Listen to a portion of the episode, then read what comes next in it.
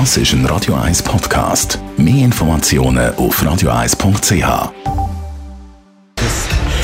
Radio 1 Fit statt fertig. Mit dem Personal Trainer Rolf Martin wird Ihnen präsentiert von Swiss Ablation.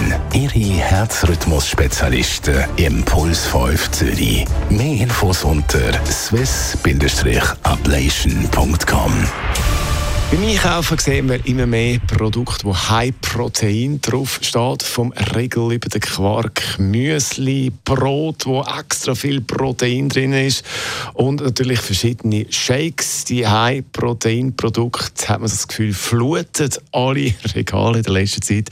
Radio 1 Fitness-Experte Rolf Martin, reden mal über das Protein. Äh, wenn man Sport macht oder ganz allgemein, wie viel von dem Protein braucht man eigentlich überhaupt? Äh, Proteine sind essentiell, weil es hat Aminosäuren drin, die wichtig sind, sogar überlebenswichtig. Und essentiell heißt ja lebenswichtig. Ähm, wenn du jetzt würdest ein Jahr lang null Protein aufnehmen, wärst du wahrscheinlich nicht mehr am Leben nach dem Jahr. Und darum sieht man den Ausdruck essentiell hat, macht Sinn. Jetzt nach dem Training haben wir das Problem, dass die Muskulatur, sei es jetzt beim Sportler oder beim Krafttrainieren, das spielt überhaupt keine Rolle, überlastet worden ist. Es ist immer eine Überlastung da, eine Überkompensation. Und äh, da gibt es Schäden.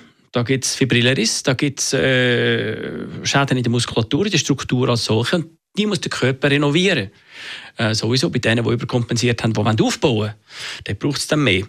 So, und äh, was sind da für Bausteine äh, wichtig? Das sind die Aminosäuren. Und Aminosäuren gibt es im Proteinmolekül. Äh, ein Proteinmolekül hat 28 Aminosäuren und acht davon sind essentiell für die Muskulatur. So simpel einfach. Also ist es wichtig. Aber jetzt kann man ja sagen, gut, Protein kann man ja über die Ernährung aufnehmen, lange dann das nicht?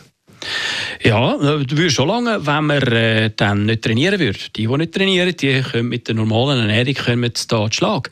Der Trainierende sollte aber bis 2 Gramm pro Kilo Körpergewicht haben. Als Beispiel, ein 80 Kilöner, der würde dann 160 Gramm Protein pro Tag brauchen, weil er trainiert.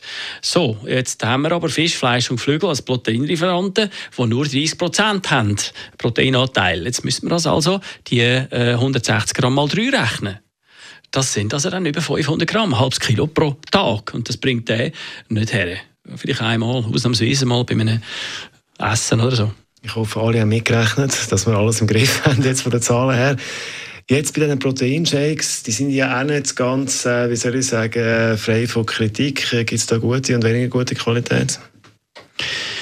Äh, ich würde mal sagen, bei den bekannten Firmen ist es hochwertig, bis 100 Prozent, 80 Prozent mindestens aber sollte es haben.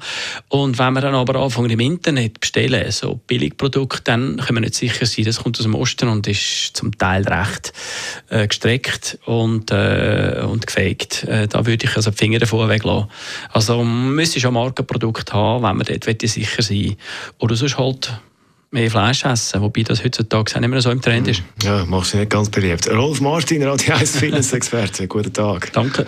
Protein haben wir besprochen und am Rolf Martin seine...